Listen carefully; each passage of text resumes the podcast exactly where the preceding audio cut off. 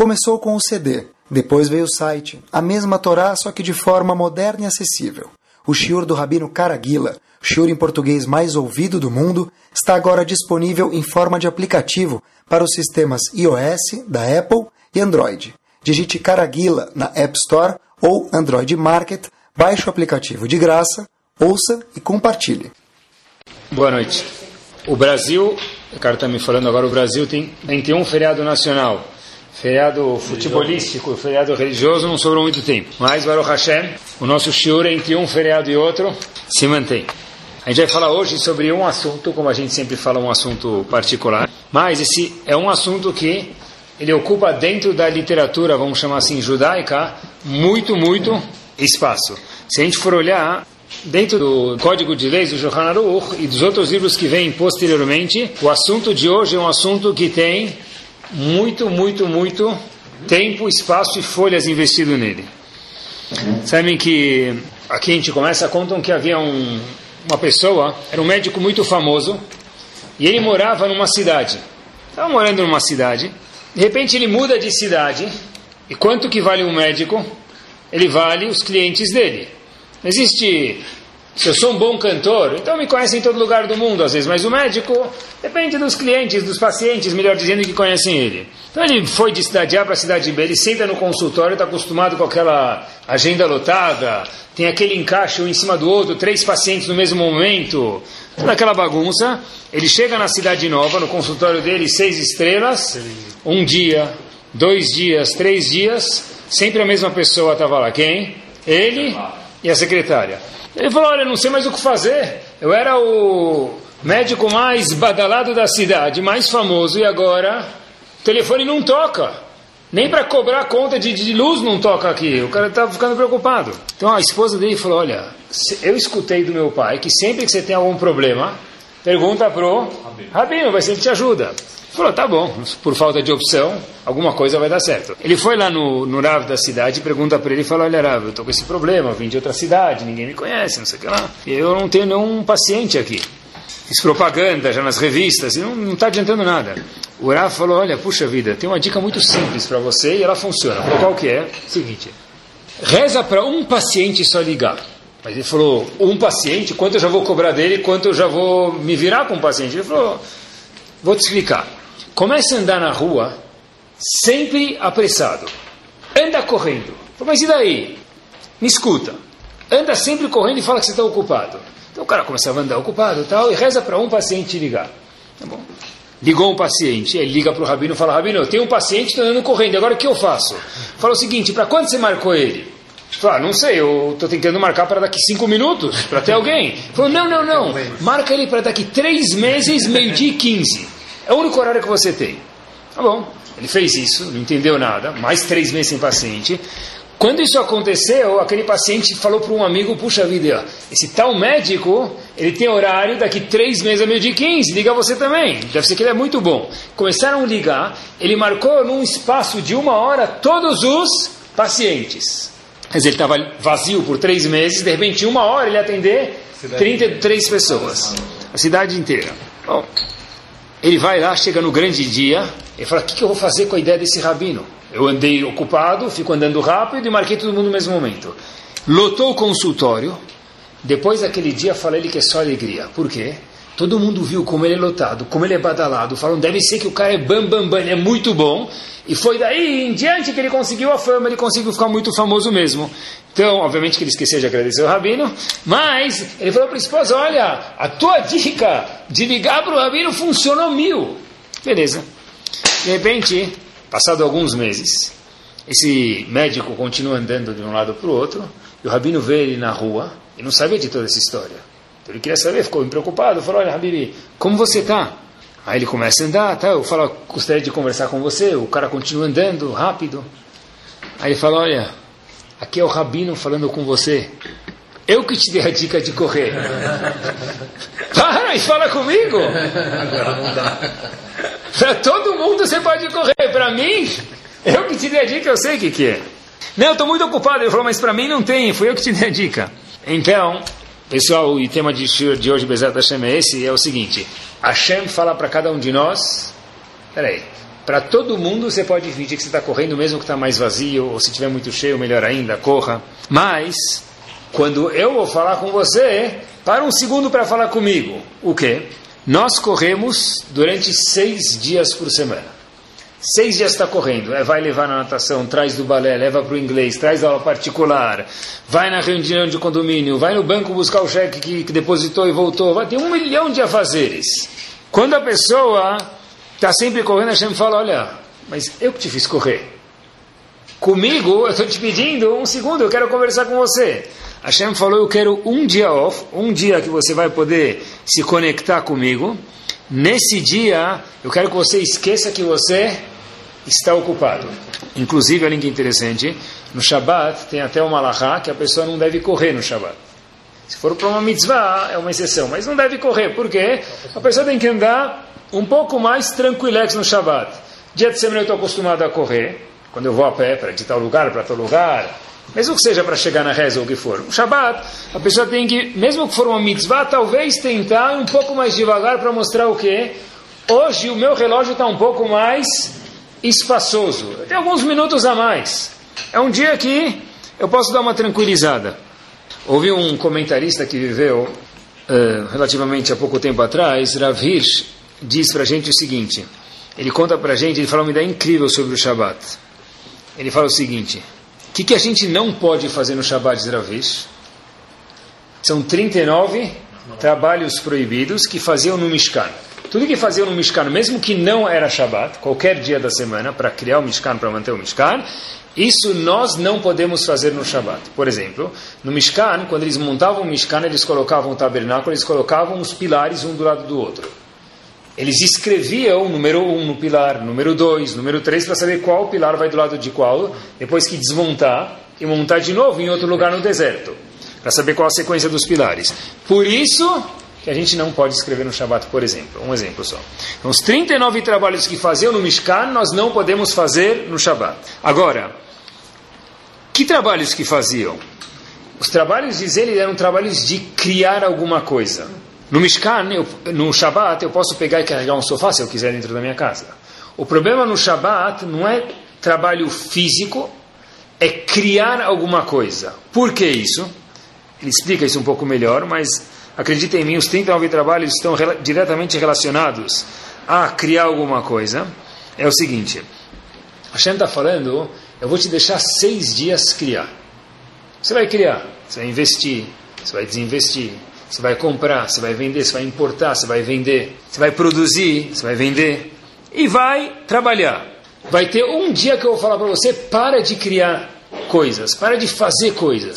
A pergunta é: por que eu preciso parar de fazer coisas nesse dia. Diz ele, por quê?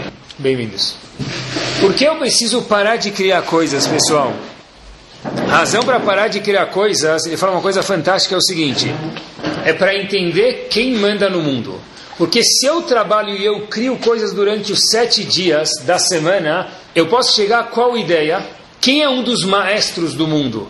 Eu. A Kadosh Baruch falou, Habibi, três dias eu te deixo brincar com o mundo. Sheshet Yamim, Tavot. Seis dias trabalhe. Ubashvi, no sétimo dia para, para entender o quê? Que tem outro Criador que não você, que não nós, que ele rege e manda sobre o mundo. Quer dizer, de novo, se a gente pensar, por isso que cada vez, cada pessoa que cumpre Shabbat, diz o Talmud, ele é shutaf b'maaseh bereshit, ele é sócio na criação do mundo. É como se ele está reafirmando, eu estou atestando que Hashem criou o mundo. Por quê? Porque eu estou falando, olha, diz Ravish, Hashem me deixou criar coisas durante seis dias. No sétimo dia eu não posso, para que eu entenda que o mundo não depende de mim, inclusive a minha vida e os meus afazeres não dependem de mim, dependem única e exclusivamente de Akadosh Baruch. Ele fala até uma observação interessantíssima, uma pessoa, quando ele vira Mechalel Shabbat, uma pessoa que profana o Shabbat, Mechalel Shabbat em português, alguém que profana o Shabbat. Quando alguém vira Mechalel Shabbat? Quando ele não vai na sinagoga Shabbat? Não. Quando ele. Não estou falando que é certo fazer isso, tá bom? Mas quando na hora da Drashá ele sai, conversar e depois ele volta para fazer Musaf ou Shaharito, depende da hora da Drashá, ele não vira Mechalel Shabbat. Quando vira Mechalel Shabbat de Ravitch? Quando a pessoa cria. No momento que eu começo a criar, eu estou falando, eu vou criar durante sete dias. E se eu crio durante sete dias, então eu, quem rege o mundo também sou eu. Hashem falou, cada um, cada semana vai ter um dia que você vai parar de criar por completo, o que a Kadosh Baruch Hu define como criar alguma coisa, para entender que quem rege esse mundo é a Kadosh Baruch Hu. Shabbat é um dia que define a semana, e na verdade define a vida entendendo que os conceitos judaicos da Kadosh Baruch Hu é que rege a semana, o mundo e a vida de todo mundo. É incrível como a gente olha uma coisa que acontece em qualquer lugar do mundo, pode ser em Genópolis ou, não sei, Leavdil, a gente pode falar Meacharim, tanto faz, tá bom? Mas, qualquer bairro judaico que for, Brooklyn, onde a pessoa for, uma hora antes de Shabbat, duas horas antes de Shabbat, o que está acontecendo? É aquela correria, o trânsito já não anda mais, ah, o chuveiro está ligado, a panela está cozinhando, o fogão e o forno está todo vapor, está tudo 100 km por hora. Passou uma, duas horas, começou Shabat, o que acontece? Shabat vai na faixa. Incrível como que muda. Em vez de ver a panela de um lugar para o outro, já o cheiro da, do chunto, do ramino, o que for, já está no ar, já está pairando no ar em vez de ver o chuveiro ligado e falando, corre, toma banho, já está começando, acende as velas, não sei o que lá, o que acontece? A casa já está com a mesa posta, já ficou tranquilex, as pessoas já, a gente espera, né? Já estão vestidas, as crianças, a mulher, o marido. O que aconteceu? Tem essa metamorfose incrível que só Kadosh Baruch é capaz de fazer ela e ordenar ela que vai sair do agito total para aquele momento, agora, Habib, você não vai criar absolutamente mais nada. Você vai entrar, Hashem dizendo, no meu jogo, entender que quem cria as coisas sou eu, a Kadosh Baruch dizendo. É incrível que, inclusive, está escrito isso no... Mishnah traz isso, que quando a pessoa chega a Shabbat em casa, chega da sinagoga sexta-feira à noite o marido, existe um conceito da pessoa chegar e falar Shabbat Shalom em voz alta. Não precisa gritar, obviamente, mas precisa falar em voz alta. Por quê? Escrito se a pessoa chega em casa e fala Shabbat Shalom em voz alta, não sei se precisam responder, a esposa estava na cozinha não escutou, mas a ideia é que ele chega e fale Shabbat Shalom. E os malachim entram junto com ele. E está escrito o seguinte: se eles veem a mesa posta e a casa arrumada, os malachim falam: Oh, você falou Shabbat Shalom, amém? Que Bemet seja esse Shabbat Shalom e o Shabbat que vem também esteja assim. Lo aleno, em contrapartida, se a casa está de ponta cabeça, como que se fosse Erev Shabbat, a véspera de Shabbat, ele entra lá e está tudo bagunçado, quer dizer, não é clima de Shabbat, então os anjos também falam, lo aleno que o quê? Que Shabbat que vem também seja assim. Quer dizer, a gente vê que a entrada do Shabbat, como a gente define ele, isso a gente ganha o quê? Uma brachá, uma bênção do anjo para que Bezat Hashem, Shabbat que vem também seja assim.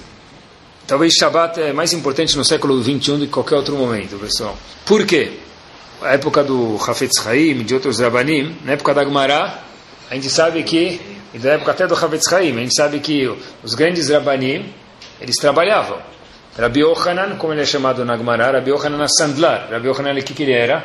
Sapateiro. Sapateiro. Havia um Rav que ele era ferreiro. É o trabalho deles. Ah, hoje em dia se a pessoa for estudar e trabalhar, já é muito mais difícil. Porque antes eu podia trabalhar duas horas, fechar minha lojinha, e estudar as outras oito, dez horas que eu tenho no meu dia. Acabou, eu já ganhei aqueles X reais que eu preciso durante o dia. Hoje, as ambições são maiores, os gastos são maiores, e também, se a pessoa fala, vou fechar a loja das 10 a meio-dia, vai fazer clima de Copa do Mundo o ano inteiro, o que, vai acontecer? a gente vai perder os clientes, ninguém vai ficar esperando ele. Então hoje já é diferente. A gente vive num mundo muito, muito competitivo. Muitas vezes a pessoa ela acaba estar tá tão competitiva e tem tantas coisas em volta e tantos detalhes que a pessoa acaba não achando espaço para nada fora ocupar a cabeça dele com o trabalho. Uma coisa que talvez seja muito normal. Shabbat vai ensinar a pessoa, peraí, vai ter um dia que a Hashem vai falar, eu espero que pelo menos alguma parte desse dia você consiga desligar o switch da palavra trabalho e conectar em alguma coisa um pouquinho diferente. Olhem que interessantíssimo. Shabbat é chamado, a gente fala isso no Lechado Di, está escrito em muitos lugares. Shabbat, o dia do Shabbat é chamado Mekor Haberacha. Qual a tradução disso? Shabbat é a fonte da bênção. Se para você isso é normal, para mim é muito estranho. Qual é o único dia que não se trabalha? Shabbat. E como é que o Shabbat pode ser a fonte da bênção? é o único dia que não vai ter bênção, é o Shabbat, deveria ser. Outro dia, uma pessoa que tem uma loja no shopping falou: Olha, um vendedor falou assim: O dia que eu mais vendo aqui é o sábado. Sábado dá um banho na semana inteira. Então, se eu tenho uma loja no shopping e não abro ela no Shabbat, o dia que eu mais vendo, eu não vou faturar nada, porque eu fechei minha loja. E, o mesmo, e como é que Shabbat é Mekor Abraha? Shabbat é a fonte da bênção. Que bênção? Eu não trabalho, eu fecho a loja. É fonte de perder a bênção. Mas Rahamim ensinou para gente que não. Shabbat, de fato, é a fonte da bênção. É Mekor Abraha. Por quê? Porque quem manda Abraha para a pessoa? E Shabbat precisa, para cumprir Shabbat precisa disso. Quem manda Abraha para a pessoa, pessoal? A Kadosh Baruch. Se a pessoa entender que quem manda a bênção para a pessoa, quem manda a brachá para a pessoa, quem manda o sustento para a pessoa é Kadosh Baruch o teste dele de cumprir Shabbat já fica muito mais fácil. O Shabbat, na verdade, em grande parte, depende da emuná, da confiança que eu tenho para Kadosh Baruch. Se eu confio de fato em Hashem, eu não tenho mais aquele teste, eu abro ou não abro o Shabbat. Se eu entendo que Shabbat é Mekor Aberachá, mesmo que eu não trabalho, tá certo, porque a Abrahá não vem só do meu trabalho, meu trabalho é um veículo para Hashem me mandar brachá, mas a brachá vem de Akadosh Baruch Hu. Fechar minha loja ou fazer uma coisa que ela é mais ou menos correta já não vai subir na minha cabeça. Porque eu não vou perder se eu não trabalhar no Shabat. A gente está no ano de 5.774.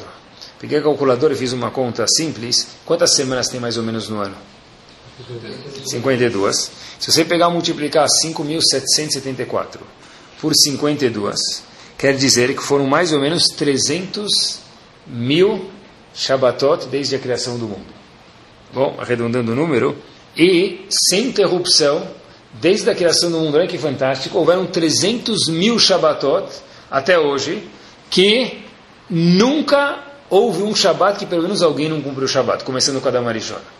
Não houve um Shabbat de Adam Arishon até hoje que não teve um grupo de pessoas que cumpriram o Shabbat. Não é uma coisa nova. Quando eu estou indo cumprir Shabbat, Habib, eu estou acendendo a vela número 300 mil. É uma coisa, uma bandeira que já vem sido carregada. Desde a Marishon Avram, Yitzhak Yaakov, você está cumprindo o Shabbat número 300 mil. Sem interrupção, é uma bomba isso. Não é à toa que já que Shabbat é tão importante, tem muitas alahot, muitas leis, e demais, demais, demais, que dependem do Shabbat. Mesmo que não são no Shabbat. Por exemplo, a gente não vai entrar nos pormenores, mas só para ter uma ideia, tá bom? É o seguinte: quem cumpre minyan? Quem conta para minyan? Eu quero saber se alguém conta para minyan. Então tem algumas leis. Ele já tem bar mitzvah, tem algumas leis. Uma pessoa que é mechalel Shabbat, ele profana Shabbat. Tem uma pergunta importante e duvidosa demais. Será que eu posso contar ele para minyan? Minyan mesmo de terça-feira que não é Shabbat. Uma pessoa que não come kasher, ele cumpre minyan? Óbvio que ele está errado de não comer kasher, mas ele cumpre minha. Ele, ele é contado para minha. A gente vê que as alahot de Shabbat, elas esbarram em muitas outras leis. Por exemplo, uma pessoa que não cumpre Shabbat, não pode ser testemunho num casamento. Para testemunhar que o noivo está casando, ele tem que assinar, que tu vai, ele não pode. Mesmo que o casamento não é no Shabbat. A gente vê o quê? Que o Shabbat tem um peso tão, mas tão, mas tão importante que ele tem uma ramificação direta com inúmeras alahot. Óbvio que tudo isso até que a pessoa faça chuva. Então que ele melhora, de imediato a Kadosh Baruch já muda o status dele. Mas até ele mudar, ele é uma pessoa chamada Mechalel Shabbat. Essa pessoa tem problemas de kashrut também, tem um monte de problemas. Agora, já que a gente está falando que é tão importante cumprir Shabbat, para mim poder cumprir Shabbat eu preciso saber quando começa o Shabbat. Eu sei que muitas pessoas se equivocam com isso, então eu queria dedicar um minutinho para isso. Quando começa o Shabbat? Em qualquer lugar do mundo. Não tem um horário específico, depende se é verão ou inverno, depende de onde você está.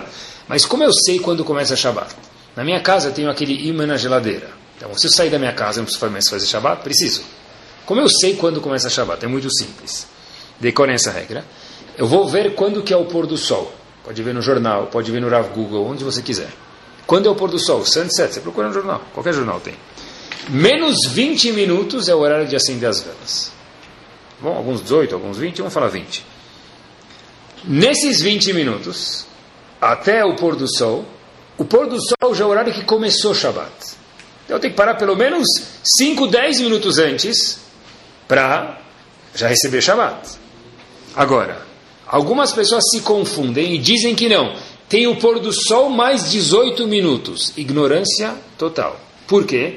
Depois do acendimento das velas, que é 18 minutos antes do pôr do sol, eu tenho mais 18 minutos até o pôr do sol. Aí sim.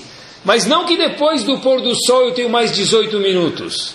É grave isso porque já começou o Shabat. No momento que o pôr do sol aconteceu, inventar, um, um exemplificar, 6 horas da tarde, por exemplo, começou o Shabat. Eu não posso nem esperar até as 6, talvez meu relógio está errado, tem que parar alguns minutos antes. Quando termina o Shabat, pessoal, um jeito simples, olhando o relógio, seja que tenha nublado ou nublado, não precisa estrela nenhuma, é muito simples. Depois da Shkia, depois do pôr do sol, mais 40 minutos terminou o Shabat. Depois que foi o pôr do sol, mesmo o pôr do sol de ontem, o mesmo horário, talvez muda um minuto, faz diferença, mais 40 minutos terminou o Shabat. Quer dizer, aonde eu estiver, eu posso saber quando é o pôr do sol. Conforme isso, eu sei quando começa o Shabat e quando termina o Shabat, independente se eu tenho o meu imã em casa, na geladeira, ou se eu estou fora de casa. Tem uma história que aconteceu, uma senhora viu que era Erev Shabbat, era véspera de Shabbat, e o marido dela estava demorando para chegar em casa. Não estava chegando em casa. Ela começou a ficar desesperada. Então, uma pessoa que estava na casa dela falou: Mas que a senhora está desesperada? Nem começou Shabbat ainda, está desesperada com o quê? Então, a mulher conta para ele o seguinte: fala, Vou te contar uma história. Alguns anos atrás, meu filho estava muito doente.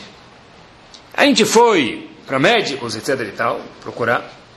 Até que uma pessoa me falou: Olha, vai procurar o famoso Hafetz Haim. Pede uma brachá para ele. Eu fui para o Hafetz Haim. E agora você vai entender daqui a pouquinho porque eu estou tão agitada que meu marido não chegou ainda, mesmo que ainda falta alguns bons minutos para o Shabat, ainda é sexta-feira à tarde. Mas alguns falaram: olha, o Hafetz Haim está tão velho, um senhor tão de idade vai incomodar ele, mas já que era o último recurso, eu vou até ele. Pegaram, viajaram até Eradim e procuraram o venerado Hafetz Haim. O Hafetz Haim falou para eles, olha, quero muito ajudar vocês, mas eu, que brachá já posso dar para vocês? O que eu tenho que vocês não têm?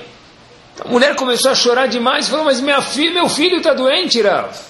Hafetz Haim ficou comovido e falou para ela, olha, continua repetindo, brachá nenhuma eu tenho para dar para vocês. Mas eu sei quem tem. Eles falaram, quem tem brachá para dar para a gente? Hafetz Haim disse, simples, Shabbat é o Mekor Abraha. Shabbat é a fonte da Abraha. Vocês querem Braha? Melhor do que eu, dizendo Havetz Haim, tem o próprio Shabbat. Mas o que, que, a gente faz? Diz Havetz Haim o seguinte: transforma a tua sexta-feira à tarde num Erev Shabbat. Não deixa ser mais sexta-feira à tarde. Transforma isso em véspera de Shabbat. O que quer dizer? Não espera até o último minuto. Começa Shabbat sempre o quê?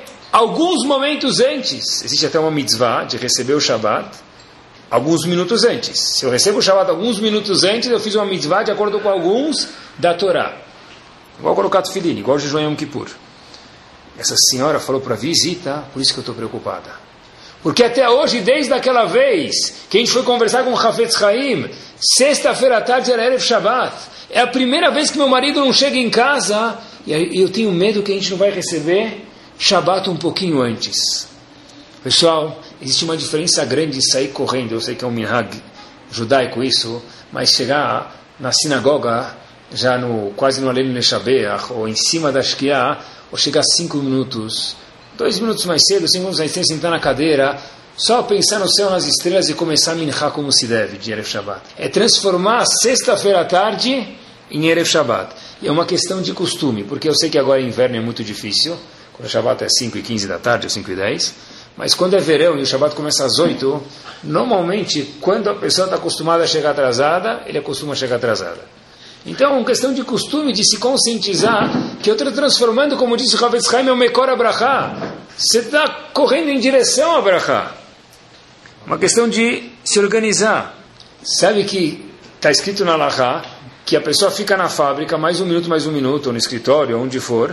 É difícil isso. Está na Lahá que o Yetzirah faz a pessoa pensar, você ainda tem tempo. Você ainda tem mais um pouco de tempo. É muito difícil. Sabem que eu vi uma vez num jornal americano, num jornal religioso americano, eles fizeram uma propaganda nos Estados Unidos, mandaram isso com bastante antecedência. Estava escrito o seguinte: vamos trocar a nossa sexta-feira à tarde por Erev Shabbat. E mandaram isso para muitas mulheres, fizeram uma corrente. O que, que eles fizeram?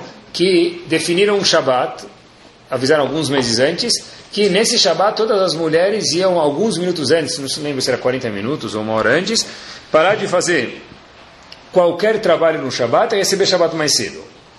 Talvez é uma ideia para fazer no Brasil. Talvez alguém tenha que pensar, talvez. Não sei se alguém pode organizar isso. Mas olha que interessante. Eu vou transformar um dia que não é mais sexta-feira à tarde em que Erev Shabbat, eu mudei. Já não é mais sexta-feira à tarde, já é véspera de Shabbat. Pessoal, não dá para sair do trabalho sexta-feira à tarde, às quatro e meia, mesmo que eu trabalhe no Bom Retiro, do Bom Retiro para Higienópolis é 15 minutos, quando o Shabbat começa às 5 e 15 É impossível. Até eu chegar em casa, subir, tomar banho. Justo quando você estiver no banho, vai ter outro alguém que vai estar no banho, vai ter que esperar ele sair para você poder entrar, porque tem Baruch Hashem alguns filhos. E você também vai ter que sair, esperar um pouco, fazer a barba, cortar a unha, cada um que faz, sei lá, se preparar. Não dá tempo de ir até a sinagoga Erev Shabbat. Não dá. Quer dizer, eu preciso me programar, olha, já que não existe milagres hoje em dia, eu não consigo sair do trabalho 4 e meia ou 4 e 29 e chegar na sinagoga às 5 e 15 e daí por diante. A pessoa precisa se programar desde antes e se ele viu que as últimas duas, três semanas isso não deu certo, então vai tentando adiantar um pouquinho, cada vez mais. A pessoa que vai viajar, obviamente, precisa calcular. Ah, Rabino, estou no meio da estrada e já vai começar a chamar daqui cinco minutos. O que eu faço? Para essa vez é uma boa pergunta. Mas as próximas vezes, qual que a gente responde para a pessoa?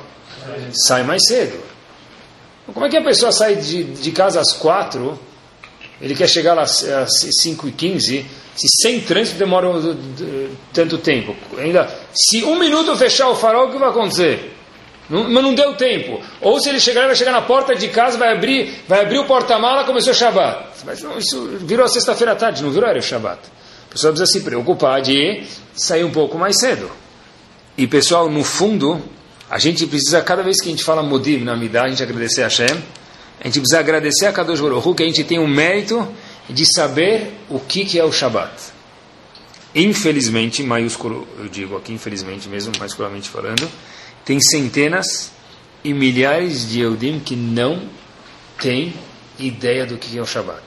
Outro dia eu estava conversando com um grupo de, de pessoas em algum lugar, aí eles falaram, ah, mas o que, que faz no Shabat? O que, dá para fazer no Shabat? Como que é o Shabat de alguém religioso? Aí eu virei para esse grupo de pessoas fiz uma pergunta para eles. Fiz o seguinte, olha, Falei para ele, Habibi, você já viu na sua vida um Shabat na sua vida inteira? Eles olharam para mim e falaram, não. Eu falei, você? Não. E você também não. Eu nunca vi um, um, mesmo que Yom Kippur caiu no Shabat, também. Eu nunca vi um Shabat na minha vida. Sabe quantos milhares de Eudim tem assim no mundo? É incrível isso e é triste demais. Isso faz com que a gente, pessoal, pelo menos possa apreciar o que a gente tem, tentar compartilhar com os outros, mas apreciar o que a gente tem. Quantos Eudim tem que nunca viram, infelizmente, até os 120 anos de vida, talvez nunca vão ver o que é um Shabat. Pessoal, a gente está aqui na casa do prefeito de Atibaia, vou contar uma história que aconteceu comigo em Atibaia, tá bom? É o seguinte, acho que faz talvez, não sei se foi ano passado ou faz dois anos nas férias, faz dois anos, é, faz dois anos, isso agora eu lembrei. Estava indo para a sinagoga, para onde é a sinagoga, faz dois anos. E aí começou, era sábado à tarde, antes de Minchad de Shabbat, e começou a chover bem fininho. Mas estava tão calor que eu estava feliz com a chuva. E aí choveu, passou um carro na minha direção. Quer dizer, eu estava indo para o norte, ele estava vindo para o sul, estava na direção oposta, né? O carro passou, lá dentro da estância. E aí ele falou, obviamente que ele olhou, pelo por educação, ele abaixa a janela e fala: Ah, tem um chio aqui. Shio, traduzindo para o árabe, é Knis, tá bom? Tem uma sinagoga aqui? Aí, aí eu falei, tem. Ah, se eu subir aquela rua, a segunda rua, a terceira casa, será? Mostrando onde é que é. Eu falei, olha, aqui a um quilômetro daqui tem, um, tem uma sinagoga. Ele falou, muito obrigado. Obviamente, ele falou por educação. Não vi ele mais na sinagoga, mas ele estava educado. E era Shabat. Aí eu continuei andando, já que estava chovendo bem fininho. Que, que ele fez? Ele continuou para o sentido dele, sentido oposto. Depois de um tempo, eu vejo um carro dando a ré. E aquele indivíduo voltou de novo. Só que eu não estava muito feliz com isso porque era Shabat. Esse vai e vem, vai e vem, mais uma melachá. E eu não, não queria que ele fizesse mais averota por causa de mim. Aí ele falou, ah, esqueci de perguntar para o senhor. Falei, lá vai, ele quer saber o menu de Sadash Rishit, para ver se vale a pena. Se vai ter que ter que ele já vai me perguntar. Ele falou, será que o senhor gostaria de uma carona para o Shio agora? Pessoal, eu estava dentro da estância Atibaia talvez, é, não sei se é 70, 80, 90% de Yodim. O cara parou, para falar se tem um shio, um senhor de idade, estava over 70 já, já tinha bater bexixim, tinha mais que 60 com certeza. E aí ele perguntou para mim o que? O senhor quer carona? Foi legal, boa índole, mas isso mostrou para mim o que? O cara não tem nem ideia que Shabbat não pode andar de carro. É incrível isso. E por isso que eu falo com dor por aqueles que nunca viram isso, mas a gente tem que apreciar, falar modima algumas vezes, que sorte que a gente tem, que a gente pode cumprir Shabbat. Sabem que, olha como a gente transforma sexta-feira em Erev Shabbat. Está escrito, o Mishnah Burá traz em nome do Arizal, que se a pessoa fizer qualquer coisa para Shabbat, ele fala, estou fazendo isso lichvot Shabbat, homem ou mulher, cortar cabelo, cortar unha, fazer bolo, fazer comida, roupa, buscar roupa da lavanderia, qualquer exemplo que for, mesmo que for simples, como mencionei para vocês relativamente, visualiza, isso aqui produz uma santidade na atividade que a gente não tem nem ideia. Quer dizer, o mesmo cortar cabelo sexta-feira à tarde vira cortar cabelo ou vira Erev Shabbat. Depende, eu escolho. Se eu falar, não vou falar para o barbeiro, ele Chvot Shabbat, hein, o Manuel? Ele vai falar, Chvot Shabbat é tua mãe, né? Gente falou, né? Mas essa não é a ideia. É eu falar para mim mesmo, verbalizar, estou fazendo Lichvot Shabbat, estou indo comprar flores, peixe, carne, cozinhar, o que for, Lichvot Shabbat. Rav Mordechai Eliyahu conta, Zichron Libraha conta essa história que ele, ele próprio contou que quando Rav Israel Abu Hatzira, o famoso Baba Sali, chegou em Israel, ele veio do Marrocos, ele morava no Marrocos e veio depois, ele terminou a vida dele, ele faleceu em Israel sabiam que ele era uma pessoa já importante, então o chefe, um dos chefes lá que estava no porto, ele veio de, de barco, um dos chefes que estava no porto veio receber ele, algum oficial importante da polícia veio receber ele com um pouco mais de dignidade do que isso é uma coisa mais bonita, porque sabia que ele aqui no Babassari. Falou para ele: Olha, eu gostaria de levar o senhor até sua casa. Em vez de pegar um táxi, pegar um ônibus, não sei que condição você vai pegar, eu vou no carro oficial levar o senhor para casa. Quem contou isso foi Mordechai Eliyahu, Zichron Libraha, do Babassali. O Babassali falou, eu não quero. Obrigado. Falou, por quê? Pessoal, olhem o que quer dizer cumprir Shabbat. Ele falou, eu não quero me beneficiar, o Babassali para esse oficial, eh, esse oficial que estava lá no porto, da polícia, eu não quero me beneficiar de um carro que roda no Shabbat eu não vou poder aceitar sua carona. Quer dizer, alguém que tem que duchar de verdade entende que até um carro que anda no Shabat, e um carro que pertence a um Yehudi, não poderia andar no Shabat e anda, para mim esse carro não serve. Por quê? Porque Shabat é Mekor Abraha, e o contrário, quem não cumpre Shabat é o contrário, eu estou perdendo. Onde o Babassai falou, eu não vou pegar carona nesse carro. Quer dizer que a gente vai perceber isso? Não vai perceber, mas quem é um gadol percebe. Tem uma história famosa também do, do Rav Kanievski, ele é uma pessoa, uma história famosa, ele, ele entrou no, uma pessoa comprou um carro novo, não sei porquê, queria, ele queria abraçar do Rav Kanievski. Ele falou para o Rabino, Rav, entra no meu carro, eu quero, te dar uma, eu quero que você dê uma, vou dar uma volta no quarteirão, vou e volto, só para o senhor andar no meu carro. O Kanievski quis deixar o indivíduo feliz, sentou no carro dele. A pessoa vai lá, liga o carro, o carro não funciona, carro novo. Ele passou vergonha. Rafael Kanievski sai do carro. Um segundo ele tenta de novo, o carro funciona. Desliga, fala para o Avrav, entra. Agora eu vou levar o senhor. Rafael Kanievski entra de novo no carro e o carro não funciona. Por quê? Rafael Kanievski falou para ele, com que dinheiro você comprou esse carro? Ele falou, com meu dinheiro. Ele falou, o que, que você faz? Ele falou, sou um agiota. Rafael Kanievski entendeu que ele não emprestava o dinheiro da forma certa. Ele falou, ah, Baruch Hashem que o carro não funciona comigo aqui dentro. Boa tarde. Por quê, pessoal? As mitzvot produzem uma certa kedushá. Mesmo que a gente não vê, isso é ignorância nossa, não é da mitzvah. As mitzvot produzem uma santidade, uma bomba 220 volts. Infelizmente, o contrário também é verdadeiro. Babassari falou, não quero pegar carona no seu carro. Sabe que teve um acontecimento é, muito famoso que teve há poucos meses atrás, todo mundo já sabe, eu acho, que fizeram na África do Sul uma coisa interessante, um Shabat tem, juntar, de fazer um Shabat, pegaram uma data, já vou mostrar alguns números curiosos, para todo mundo cumprir o Shabat de tal para chá. Dia tal, tal. Eles contam que no Knis, ou no Shio, ou na sinagoga, acho que era Knis, porque é um número, tinha 1.500 pessoas. Uma sinagoga tinha 1.500 pessoas. Olha, eu fui fuçar um pouquinho, que os, o Bridge Club lá, o lugar de carteado daquele, naquela semana, conta que eles ficaram muito tristes com esse Shabat. Por quê? Porque quase que faliram. E parece que os participantes que iam no Bridge Club, o que, que eram? Yehudim. E naquele, naquela semana, já que cumpriam o Shabbat, o cara falou, a gente quase que fechou. Inclusive, eu vi uma reportagem que a, tinha uma cabeleireira lá que não era nem Yehudi, ela viu quanta propaganda fizeram, ela falou, olha, os Yehudim que me ligarem, eu só marco horário até antes do Shabat. Se alguém marcar no Shabat, eu não vou fazer. Interessante. Agora, dos 75 mil Yehudim que vivem na África do Sul, né, em toda a África do Sul, 10 mil já são Shomer Shabbat. Tem uma comunidade muito grande lá. Mas, naquele Shabbat, não foram todos Yehudim, tá bom? Que é muito difícil atingir todo mundo, mas cada Yehudi vale um diamante, ou pelo menos alguns diamantes.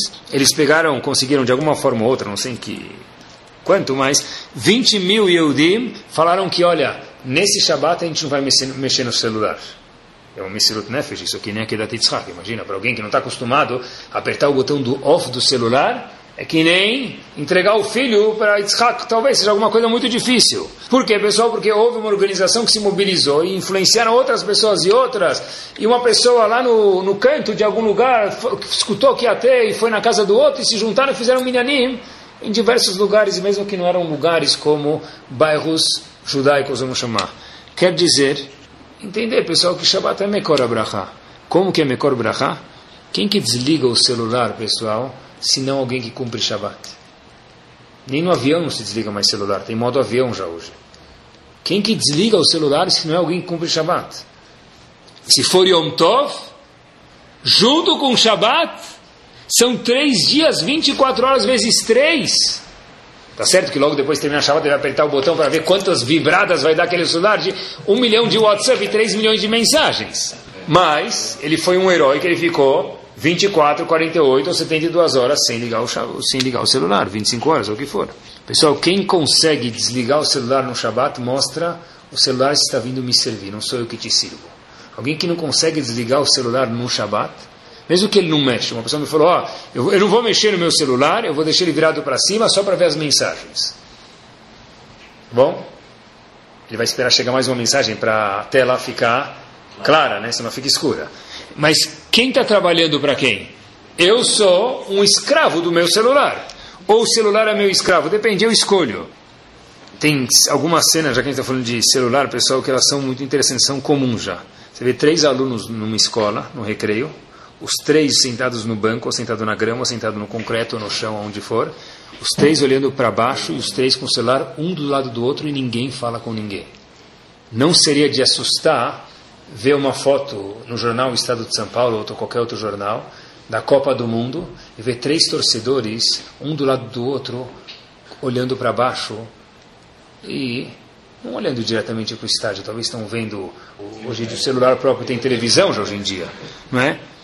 Não é incomum ver pessoas que saem para jantar, uma pessoa na frente da outra. Quem já não viu isso é porque nunca foi jantar e vê duas pessoas, pode ser casal, pode ser sócio, pode ser amigos, e os dois estão, só um minuto que tem uma mensagem, só um minuto que tem uma mensagem, e os dois ficam lá 5, 10 minutos, quando saíram para jantar, falando com o celular. Podia ficar em casa, pessoal, podia ficar na sala, deitado de shorts, com o pé para cima, não precisava sair jantar para fazer isso.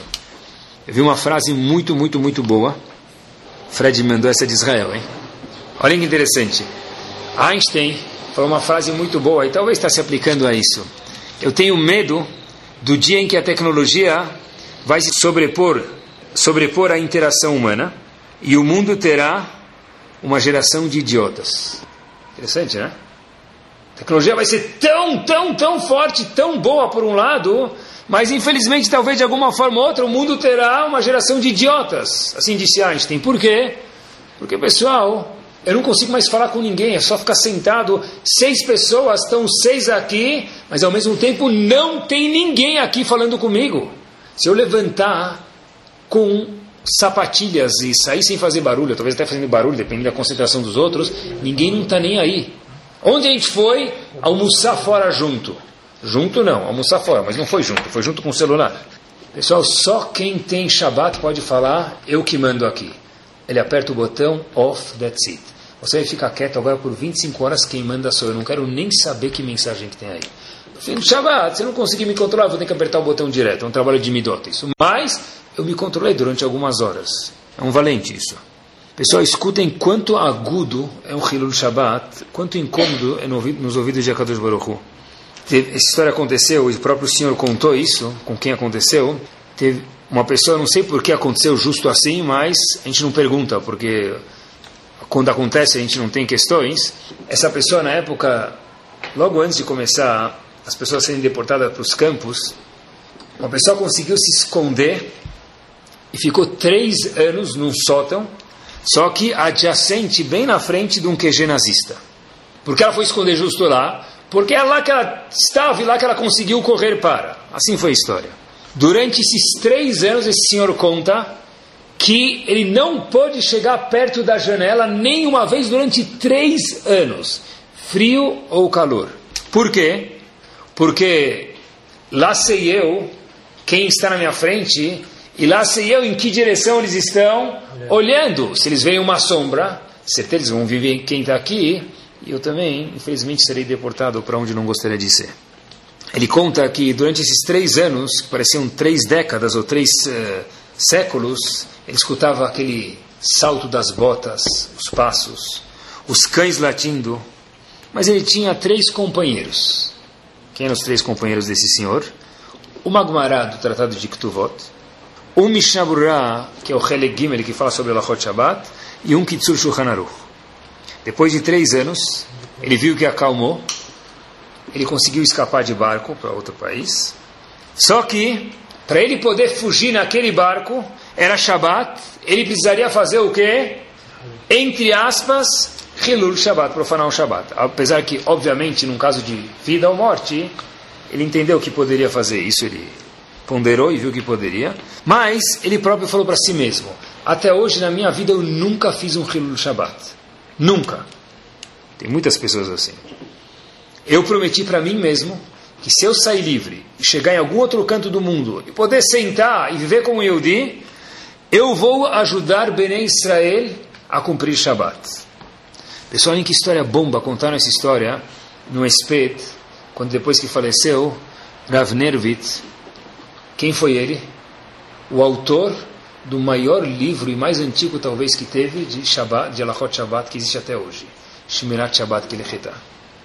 Disse ele, se eu for libertado por esse Hilul Shabbat, entre aspas, que eu fiz, mesmo que eu poderia fazer, eu vou promover o Shabbat para o povo. O que, que, ele fez? Dois livros que qualquer alahá de Shabbat você procurar está baseado lá dentro. É um livro que tem mais de 20 anos de idade, e esse livro, pessoal, é enciclopédia judaica do Shabbat até hoje, apesar de ter outros livros muito bons que vieram posteriores a ele, mas esse livro que foi a fundação de Alachot Shabbat para a nossa geração. Apreciem só essa história que aconteceu. Um shaliach está viajando para arrecadar fundos, angariar fundos para uma instituição, não sei. E uma pessoa me contou isso.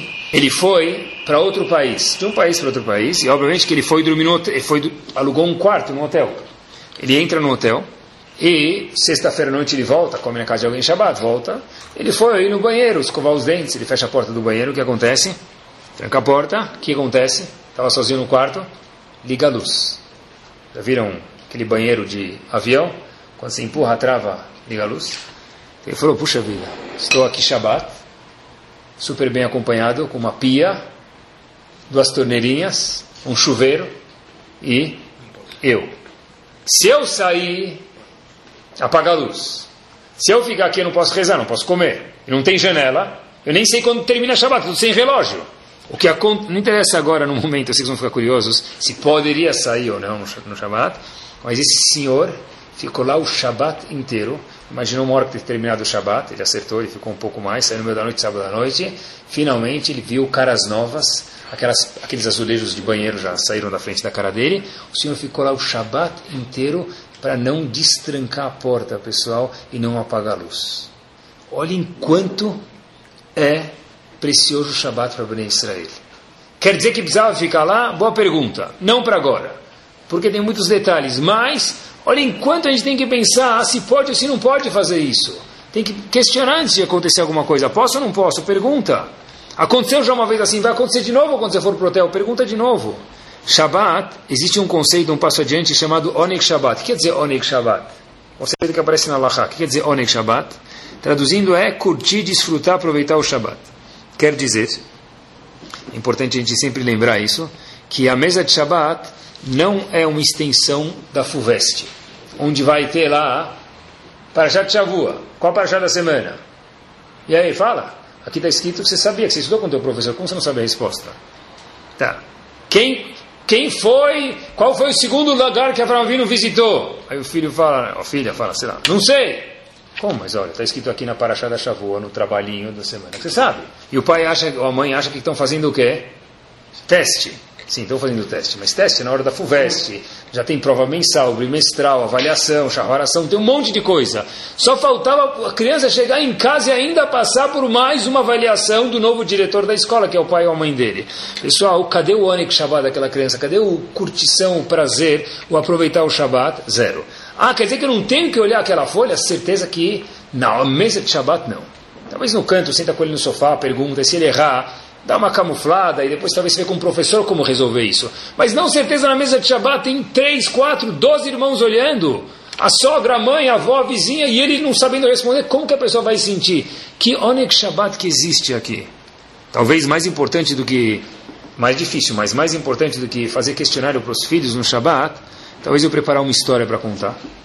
Talvez eu fazer uma pergunta para os meus filhos e deixar eles pensarem uma coisa que não é um teste. Ah, tal, a resposta é tal.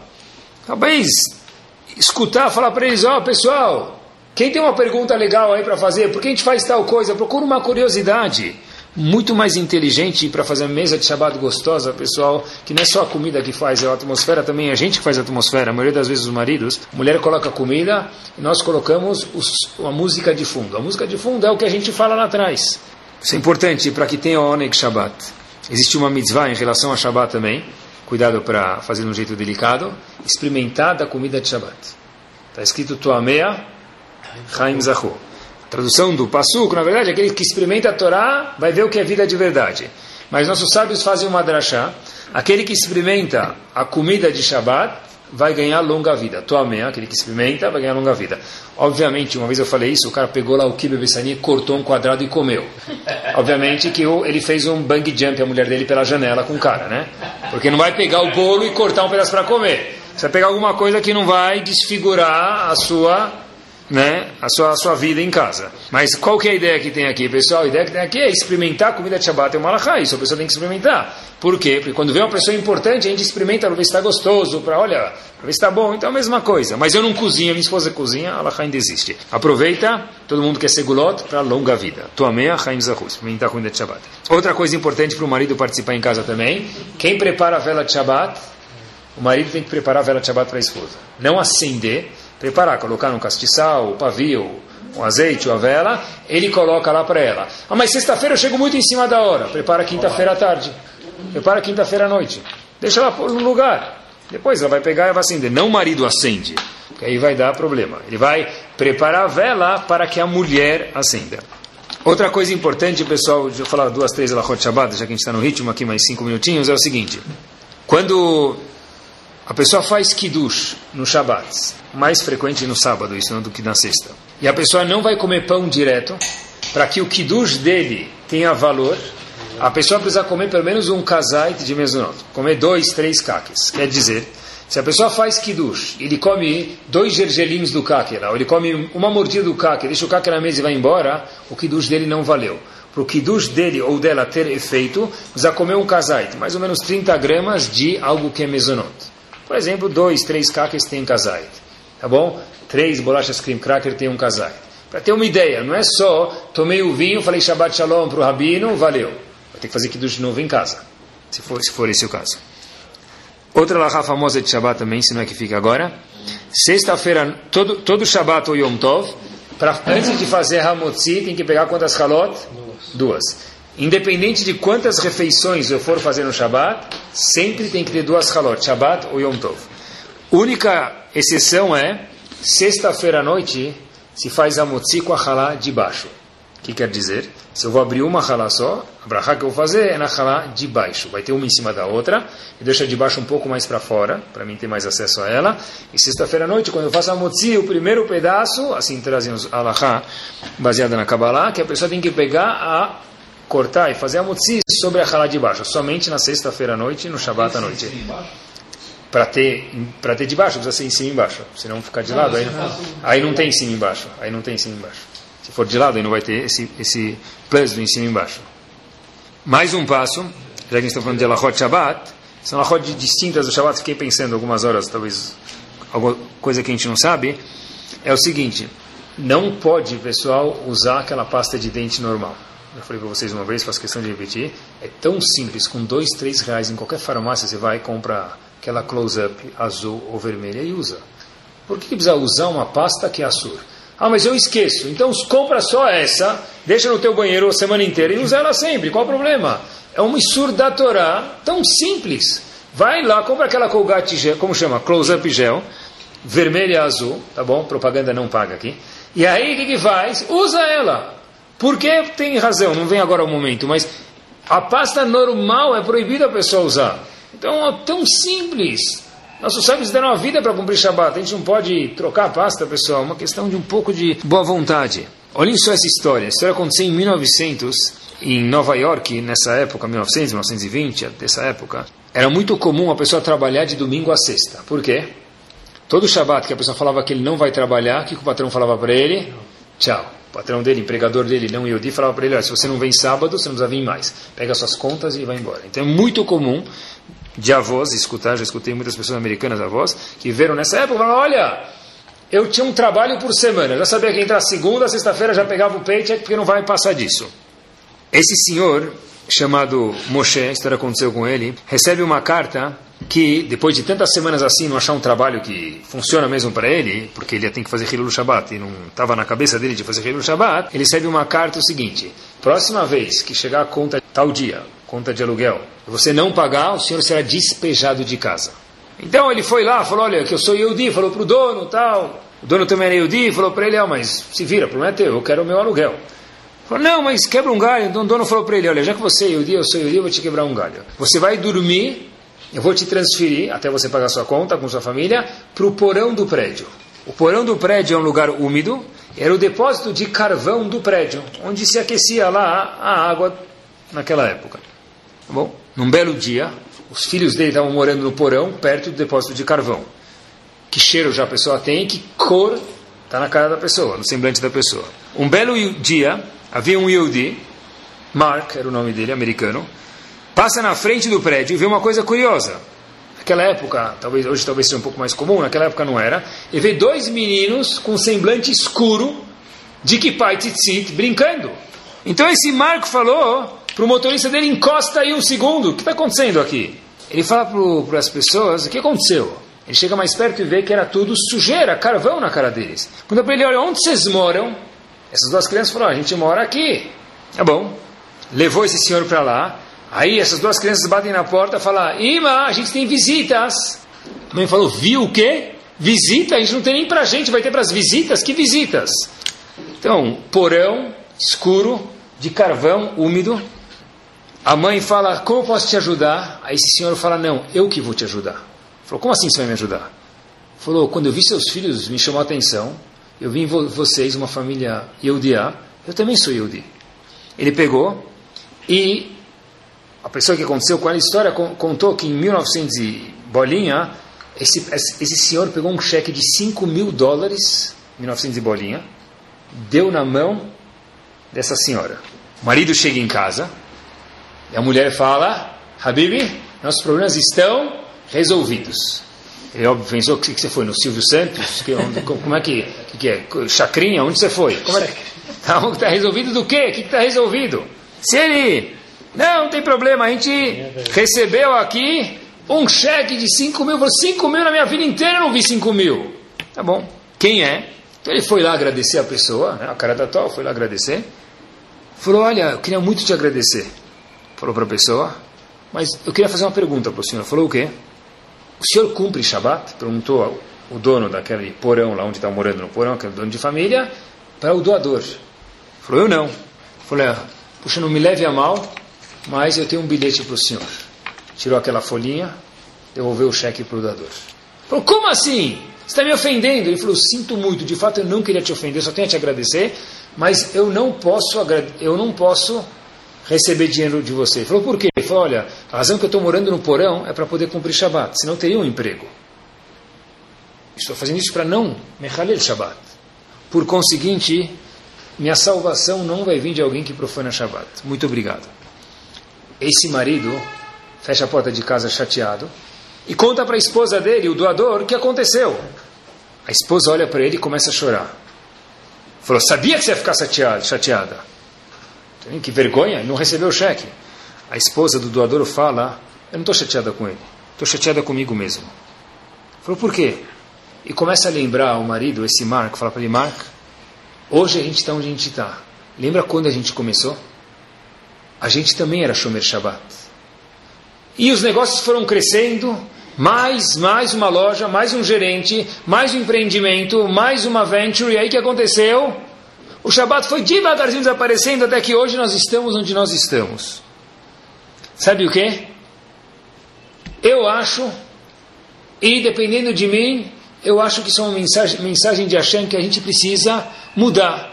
Porque se ele não recebeu 5 mil, que para ele é mais do que ele viu na vida inteira, de alguém que é Mechalel Shabbat, que resposta nós temos? Marco falou, você tem razão. Voltou para a casa daquele doador, falou, está aqui os 5 mil. Falou, olha, eu, daquele senhor, não o doador, voltou para casa do senhor, falou, está aqui os 5 mil, mas eu falei que não posso aceitar. Ele falou, agora você já pode. Ele falou, por quê? Porque agora nós somos Shomer Shabbat. Quer dizer, pessoal, a força que tem o Shabat, porque eu falei que eu não vou aceitar, eu mudo mundos, eu mudo pessoas.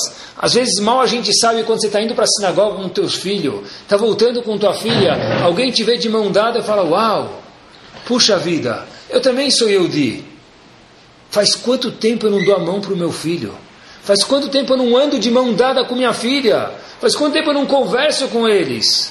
Talvez vai ter alguém que, igual naquela história, cumpriu o Shabat por causa dele, vai cumprir por causa da gente. Shabat, na verdade, pessoal, a gente tem que lembrar que de fato é o Mekor Abraha, que é a fonte das Brachot, que Bezat Hashem, a gente possa cada vez mais confiar em Akadosh Baruch e como Hashem falou, aquela pessoa que cumpre Shabat, se bem se ele cumprir em Shabat, quanto melhor, mais arrisca a gente cumprir as Alachot, mais Brachá a gente vai ter, a gente não perde nada. E se bem se ele cumprir em Shabat, Akadosh Baruch Hu fala o quê?